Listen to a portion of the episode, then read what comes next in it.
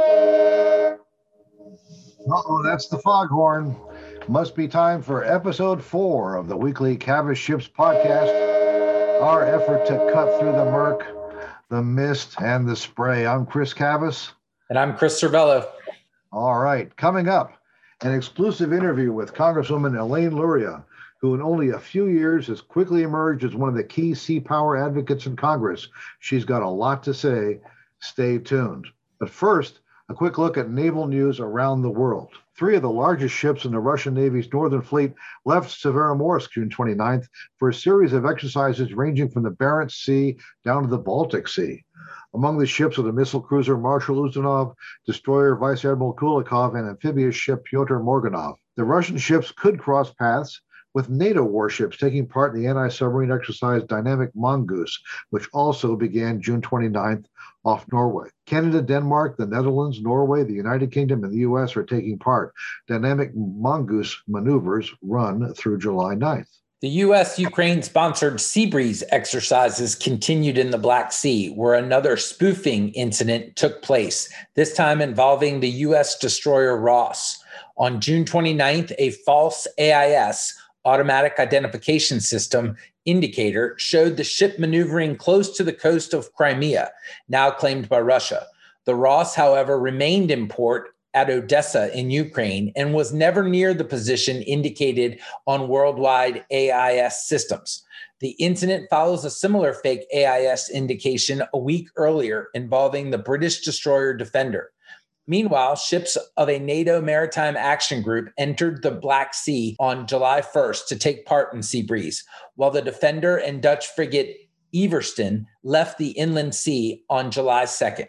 In aircraft carriers, the Japan based USS Ronald Reagan entered the U.S. Fifth Fleet Area of Operations June 25th and began flight operations from the Arabian Sea in support of drawdown operations in Afghanistan, relieving the carrier Dwight D. Eisenhower. On the West Coast, carrier Theodore Roosevelt is preparing to leave her home port of San Diego in mid July to shift to Bremerton, Washington for a year long overhaul. Roosevelt completed her second deployment last May. On the other side of the Pacific, South Korea on June 28th commissioned its second Dokdo class amphibious assault ship. The 14,500 ton Marado features a full length flight deck for helicopters and MV 22 Osprey tilt rotor aircraft. The South Korean Navy said the ship could make its first operational cruise in October. In Washington, Congress has begun the markup process for the four bills that fund and provide policy for the Pentagon for fiscal year 2022. House appropriators on June 29th provided an additional $1.7 billion for a second destroyer and prevented the Navy from spending money to decommission the littoral combat ships Fort Worth, Detroit, and Little Rock.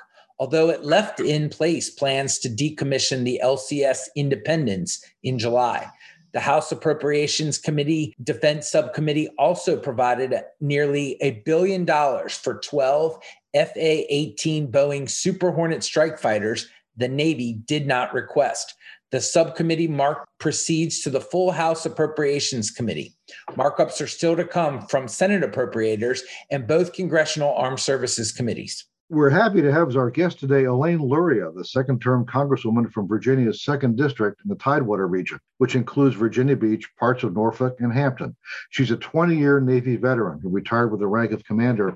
A nuclear trained officer, she spent virtually her entire career afloat on ships, one of the first women sailors to do so. She sits on the House Armed Services Committee, where she's on the Sea Power Projection Forces and Readiness Subcommittees, and she's a member of the Committee on Veterans Affairs and the Homeland Security Committee. She was also just appointed to the House Select Committee investigating the January 6th events at the Capitol. Welcome to the podcast, Congresswoman Luria. Well, thank you for having me. We appreciate you being here. So, since being sworn in in January 2019, you have quickly established a reputation for knowledgeable, direct questioning during hearings on military affairs, not just on sea power issues, but on a wide variety of defense matters. But your lines of questioning to the Navy certainly have garnered attention. You've now had a number of chances to question and evaluate the Navy's leadership. What have you heard from them, and what are your chief concerns? Well, Chris, you know, over the course of the last three NDAA cycles, you know, we have the opportunity to speak to uh, the secretary or acting secretary, the chief of naval operations, and then obviously the SecDef and the chairman. Um, and focusing, you know, mainly on the naval issues is what's been most concerning to me is when, you know, the Navy comes to Congress with their budget it's really hard for them to come before us and justify like why they need what they're asking for. Um, and you know the more i dug into it and unraveled it you know there really isn't a clear strategy that the navy's operating off of. And you know i've dug into all of the force structure assessments so you know gone over to one of the commands here read through the classified documents that were used to develop these numbers that come out in the 30 year shipbuilding plan if there is one i would say last year and then and then this year there essentially is not a long range 30 year shipbuilding plan. And that plan keeps changing in years 1 to 5 so it's not really a long range plan if it changes every year. And so you know a lot of my conversations with the navy have really been trying to understand you know, what's your strategy? You know, how are you going to employ these ships? How are you coming to Congress and explaining it to people, especially, you know, people who are not like me, people who, you know, don't really understand where we deploy or the missions of our different ships, you know, as to why this investment is so important and why we need to grow the Navy and why we need these capabilities. Um, and so it's just been an interesting uh, series of, of hearings um, to, to try to get to the bottom of that. really look back at the strategy we had in the 1980s when John Lehman was secretary under President Reagan, the 1984 maritime strategy. I mean, it, it clearly laid out, um, you know, these are the ships we need in the North Atlantic, the Mediterranean, the Western Pacific. We put that together. It equals 15 carrier strike groups, a total of 600 ships. Everyone understood that. Everyone got behind that. And, you know, as a nation, we made that investment and we got pretty darn close, like 597 ships before the end of the Cold War. And, you know, I think that we need something similar today to, to guide the Navy. And, and the process seems backwards like they are saying essentially, you know, this is the most we think we can get. So here's our top line. And then out of that, this is the best we can give you, as opposed to coming to Congress and saying, you know, this is really what we actually need in the worst case scenario in a conflict say china were to invade, invade taiwan um, and coincidentally during hearings this year both the incoming and outgoing uh, pacom commanders admirals uh, davidson and aquilino as well as uh, the commandant of the marine corps and the cno have, have all substantiated this like in the next six years there's a high possibility that this could happen. So we need that fleet today. And i think that you know, a lot of what is in this year's budget is a divest to invest. So divest of current capabilities, get rid of cruisers, decommission more ships than we're going to build.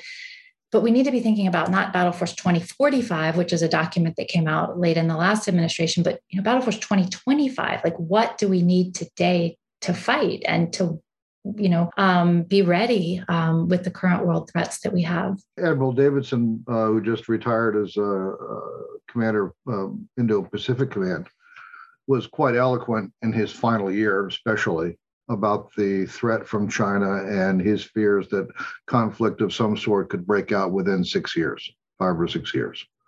Um, I know a lot of the Pentagon leadership uh, has tried to walk away from that. But what what is your sense of that? Do you think do you do you think should conflict come, is it sooner rather than later, or is it years off? Is it you know 2047? I think we can't gut the force today. Um, and especially, you know, get rid of the platforms that we have in order to plan for platforms that we may be able to develop the technology for later and, and kind of taking a step back, look at the last generation of shipbuilding. Um, we decommissioned the frigates. Uh, we brought the LCS online, but it still hasn't deployed with all of its mission capabilities, although it is a platform that is deploying and performing some missions. But it's supposed to be able to do mine warfare, anti submarine warfare, and have these modular um, capabilities. Um, the DDG 1000, the DDGX program, we were supposed to build 32 of those ships. We've only built three. Their main weapon system has been abandoned due to technology challenges.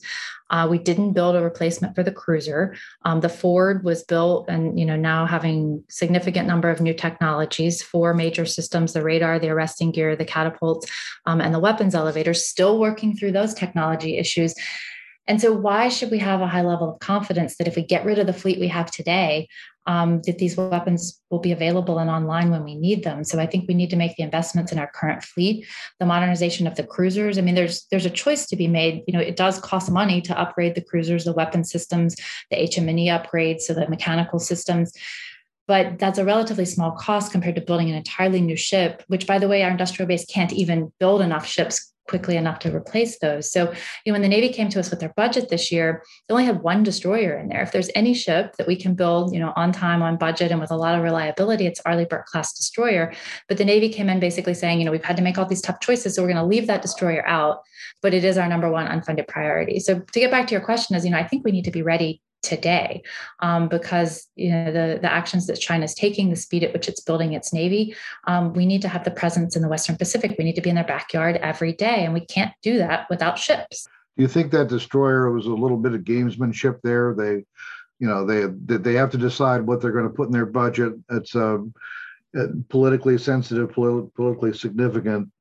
Chances are pretty high. Congress Congress is going to say we're going to buy that destroyer you know it feels like it it feels like there is a lot of gamesmanship on that front. And you know then that brings into question credibility of like the rest of their requests and their requests and their prioritization. I mean they increased the r&d budget by almost 13% um, yet the shipbuilding budget you know they're decommissioning more ships than they're building. So you know immediately uh, there was an appetite to add back the destroyer. We're in the process now where defense appropriations has marked up their bill. It's been added back in the appropriations process. When we go through armed services we'll be marking that up at the beginning of september. You know i know that we're going to to want to put that back. There's a question um, for a couple amphib ships. Senator Wicker is holding up a, a, nomination for that. And then there's the question about decommissioning the cruisers um, and that investment, which on the scale of the budget is relatively small, but would maintain additional platforms, which you know each have two full VLS launchers, 122 cells, the ability to deploy as the air defense commander. And you know we're not going to bring those Flight 3 DDGs online as the air defense commander fast enough to replace the cruisers if they're talking about decommissioning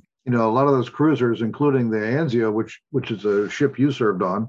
Yeah, it was the XO on Anzio. We had a, you know, they're not in great shape. But we had a 13 foot crack in the hangar bay. We couldn't put a helo in the hangar.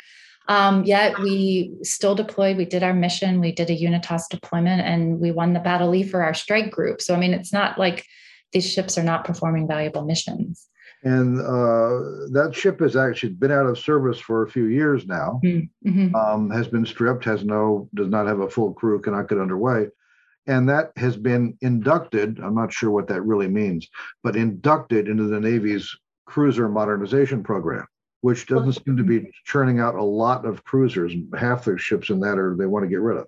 Yeah, so I recently went and visited the Vicksburg and Gettysburg, which are two of the cruisers that are undergoing that modernization. And I'll say the Anzio has actually had a phase of that done. Yeah. Uh, when I served on the Anzio a few years back, we still hadn't had the um, HM&E, so the, the mechanical upgrades, still had waste heat boilers that the ship was built with, hadn't shipped to the all electrical systems.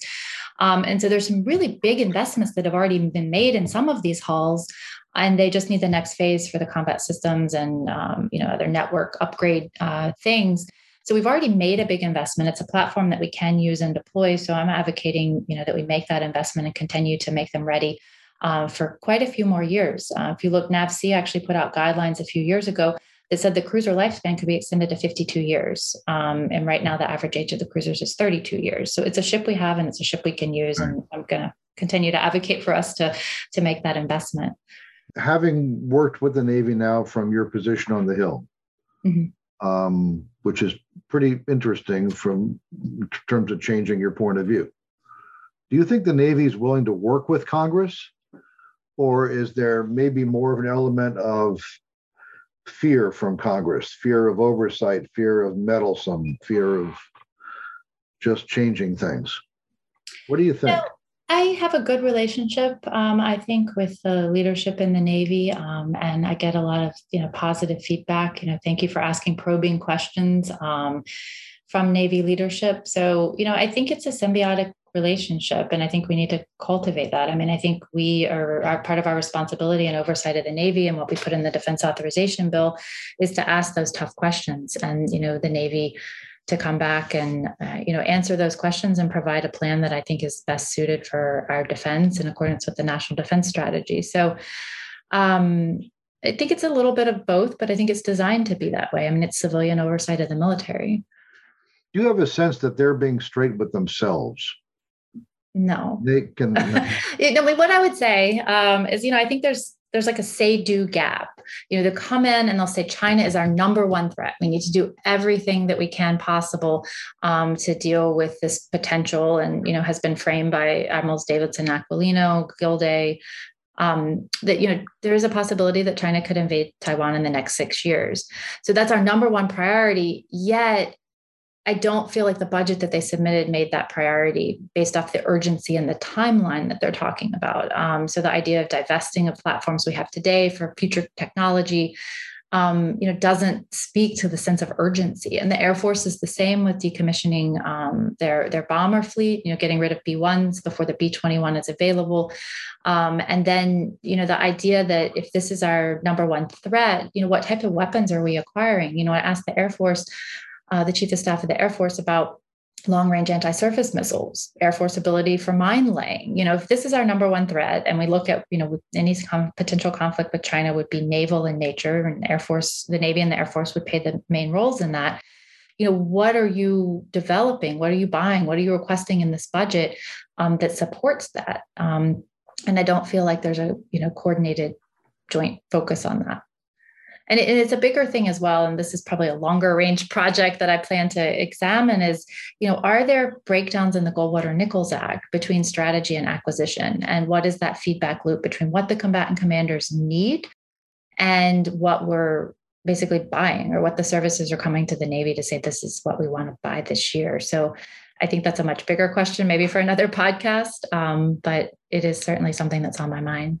There does seem to be a sense that they're especially when they want to want to divest themselves of legacy programs. Now there's this horrible thing called legacy programs, um, and we want to di- divest of these to invest in the future. That sounds like a good idea, but the future is a long way off. I'd like to talk about the frigate. The frigate's not going to be available in any numbers that will make any difference at all until the mid 30s. Mm-hmm. It's a lovely idea. You should be working somewhere. You need to be working for the future, but it doesn't do much for the next decade in front of you. It sounds like you're trying to get them to emphasize weapons for today and readiness for today, as well as tomorrow. You have to be able to do both, but they, it seems like they don't want to do today as much as tomorrow. I would say that is accurate, the impression I've gotten from these hearings. And, you know, I think it's sort of a three pronged approach I've said is I think we need to build more ships and build them as quickly as we can. Um, we need to both maintain and deploy our ships as efficiently as possible and stop decommissioning ships faster than we're building them.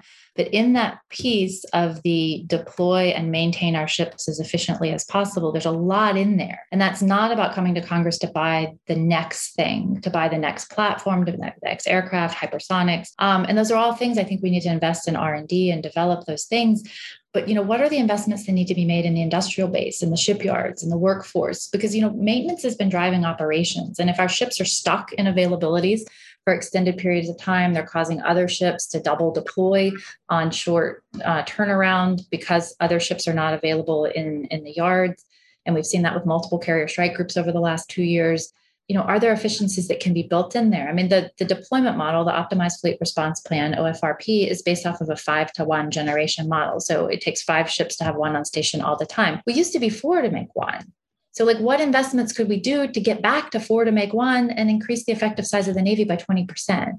Um, and I don't feel like there's a lot of arguments being made about like what are these other investments, investments in infrastructure, workforce, maintenance, you know, just all a whole different bucket of things that could effectively increase the size of the Navy with the platforms we already have. So the naval shipyards do most of the other refit work on the nuclear fleet, Correct. the submarines and the carriers. Not mm-hmm. all of it, and that's actually because of the capacity issue. They can't do all of it. But the carriers, uh, the Navy has the preponderance of responsibility for that.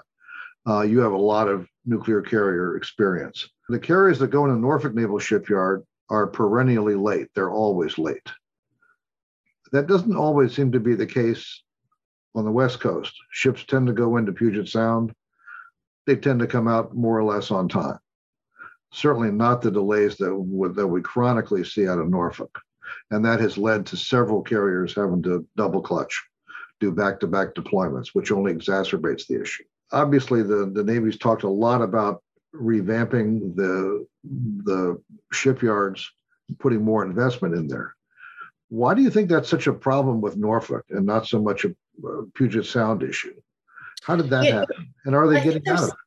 Yeah, I mean, I think there's prioritization issues. Um, so, for example, the Bush CVN 77 is in the first docking availability of their life cycle. So, that first DPIA is supposed to, and then when the Nimitz was designed, that was supposed to be 10 and a half month avail. So, the first time the ship goes in the dock um, after they deployed a couple times. Bush is in for 27 months. Okay, and that didn't happen necessarily because of the critical path work on that ship. There were some things that were unanticipated that they had to add to the work package out of the standard class maintenance plan. But they also had submarine refuelings. They had to do the MTS, the moored training ship conversion for the submarine prototypes in order to train the submarine operators in Charleston. And those things were prioritized over the carrier maintenance. And so there's a limited amount of workforce and a limited amount of capacity at Norfolk Naval Shipyard and there were choices made to prioritize that other work. And then it's also cascaded down on the nuclear submarines um, the boise the helena that have literally sat at the pier for a very extended period of time over a year in one case um, waiting to go into maintenance. And so in order to try to expand that the navy has also tried to bring in the the new construction yards electric boat and um, newport news to add capacity and submarine repair yet that did get off to a rocky start. Um, you know, I was up at Newport News and I said, well, you built the submarine. How come you can't fix it? Um, but, you know, it does take standing up a different um, focused organization to do that submarine repair. So, I mean, the industrial base investments that we need to make are both in our public shipyards, and we are working on a shipyard um, optimization plan, a SIOP plan, which the Navy did plan over 20 years, which is a very long time frame. I think that we could accelerate that some, but also investments in private um, industrial capacity as well um, in order to help with this, both the nuclear and the conventional maintenance, because you're right, it is all linked together. And even the work that happens in our nuclear yards, our public yards, is augmented by the non nuclear um, yards across the waterfront here in Hampton Roads. So, um, you know, and, and also if you look at the the infrastructure at our shipyards, Norfolk Naval Shipyard, for example, some of the dry docks we're using date to just post World War One. Um, we've seen a lot of sea level rise, um, a lot of flooding there. Um, every time there's a major storm that comes through on the East Coast during hurricane season, they basically have to float the ship again, disconnect the services, you know, kind of a whole delay in work due to uh, environmental events, storms and so I think all of these different things compounded have have led to you know some of the delays there. But um, you know it is a focus to invest more in those shipyards, both you know through the defense bill, but also in an infrastructure package that we're talking about. There is legislation that Rob Wittman, Mike Gallagher, myself, Bobby Scott have all um, supported and a wide range of people on both sides of the aisle to, you know, when we're making major infrastructure investments for the country, our shipyard infrastructure is part of that. And so there's a $25 billion bill that both for public shipyards and private um, ship repair industry to try to make some of those investments um, because it's really essential. As we wrap up, I've been around this for a while, and after 9 11, um, the Navy and the Air Force quite vocally took a, a to funding for the Army as we ramped up with first Afghanistan and then Iraq. And the land war was where the emphasis was. Chief of Naval Operations Vern Clark back then uh, routinely told people, and you know, we need to put more money. I'm more money in the Army. I'm willing to accept cutbacks in the Navy for that. Uh, if the pacing threat is China, which we hear endlessly, I don't think anybody's anticipating a major land conflict with China. I certainly hope not. Um, but there's no particular talk about de-emphasizing the army and emphasizing shifting those those funds over to the Navy and the Air Force. Um, are you concerned about that? And and actually, even not not you. Do you think Congress would support those shifts, parochial interest notwithstanding? But in general would would would support those shifts if only the Pentagon and the Navy would ask. What I'll tell you is that, um, well, first of all, um, General Milley made a comment along these lines about a year ago. Um, a lot of people have brought that up numerous times again. You know, his thought process is that, you know, this shift to um, the Navy and the Air Force um, in our current environment is important. And and also think about the fact that you know we have a standing army um, both you know supporting um, NATO in Europe, um, our forces in Europe, as well as on the Korean Peninsula. And you know when we went to deploy to Iraq and Afghanistan, like we didn't pull those forces out and send them there. I mean, we maintained that presence and that deterrent. But what did we do? We pulled the Navy out of pretty much everywhere else in the world um, to provide a you know support uh, to the ground forces in Iraq and Afghanistan. And you know for that reason, we've been lacking a deterrent. Um, you know on the scale scale that we should have in the Western Pacific, participating with our European allies, you know, over the last two decades. And, you know, I, I, think this goes back to our very first question in this discussion is, you know, what is the Navy's strategy? I think the Navy is going to need to be able to come to Congress and explain like why we need the Navy that we need, um, and the Air Force included as well, um, to be able to, to justify the fact that the funding should shift. And I also feel that the Army is just really trying to, you know, find ways to stay relevant. Um, the idea that the Army wants to establish long range fires, long range anti surface missiles um, from land based sites in the Pacific. You know, that the Navy has long range uh, capability. The Air Force is also working on that. And if you look at, you know, missile defense of Guam, for example, um, you know, there, there's just a lot of, I think, juggling for the Army to try to maintain its relevancy um, in an environment where the army is not the main uh, component of a potential um, conflict with China. And if I can have a few more seconds, you know, when uh, General McConville came before Congress, the, the chief of staff of the Army recently, you know, in his statement, I mean, it started out by saying is that, you know, we have a force that's prepared to fight and win. It's a much deeper question. Like I ask him, so General, what do you mean by win? Um, and you know, this is dovetailed on a comment by General Milley just before that in a preceding hearing, basically saying, you know, and this is kind of a I think a well-known precept in military history that you know that you you don't win a war without a land component. But what is a land component in a conflict with China?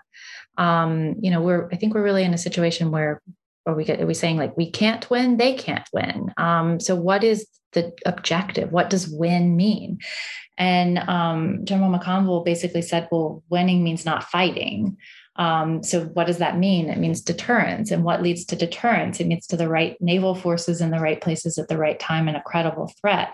Like Michelle Flournoy wrote, you know, basically the Chinese need to know that we can target and destroy every one of their naval assets within 72 hours. It's a very simple um, objective, but like we need something like that that can be defined and articulated because this is you know, why we have a navy why we have an air force and this is how we're going to provide a deterrent and i feel like that is lacking in any of the planning documents long range shipbuilding plans you know the things that have been brought before congress currently all right well said uh, Ms. Luria, thank you very much for taking the time today. You've been very informative and uh, good luck in the future.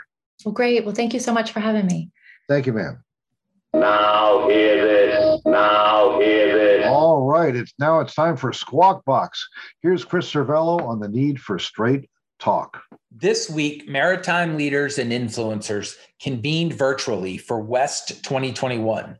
Despite the great corporate and organizational support, these leaders again swung and missed when it came to delivering a serious and connected argument for why sea power is necessary and how it fits into an increasingly competitive security environment. What we heard were softball questions followed by rambling and disconnected answers with little or no takeaways for the audience. In fact, many of the reporters we spoke to struggled to find anything new or compelling to write on. Look, I know there's good work going on in the E ring, in fleet concentration areas, and in commands around the world. So, why the heck are they so bad at telling their story? As we heard from Congresswoman Luria, there are smart and motivated members of Congress that want to help. So, for God's sake, help them help you. Give Congress, industry, and navalists a connected narrative they can latch onto and amplify individual program efforts have to be related and shared under an umbrella of larger strategic themes to a bigger picture that inspires confidence and support. Exactly one month from the taping of this podcast, the Navy League will host its annual Sea, Air, and Space Conference. The list of panels and expected guests is a who's who of maritime thought leadership. It should be a stimulating and intriguing event except it won't be if naval leaders peddle the same rhetoric we have heard over the last dozen or so months. So, my appeal is simple The first in person naval symposium in more than 15 months is a great opportunity to reconnect and build momentum for the coming budget year. Please, please take the next four weeks to synchronize efforts and have something to say. Avoid the maritime fortune cookie wisdom and catchphrases like war fighting first, taking a fix, or increasing lethality and speak clearly and candidly about where we need to go in the next decade. Challenge the moderators and guests to learn something new, to think differently, and to leave the conference with a better understanding of where the maritime services fit into the greater competition with China and Russia. Thanks. Well, well said, Chris. Pretty good stuff there, and I couldn't agree more. That does it for our podcast this week. Thank you all for listening. Thank you, Congressman Luria, for being our guest. As always, thanks to Vago Muradian for his support.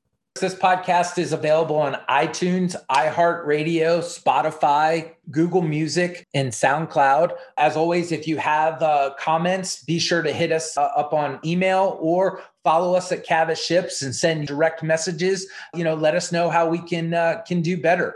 All right, thanks, folks.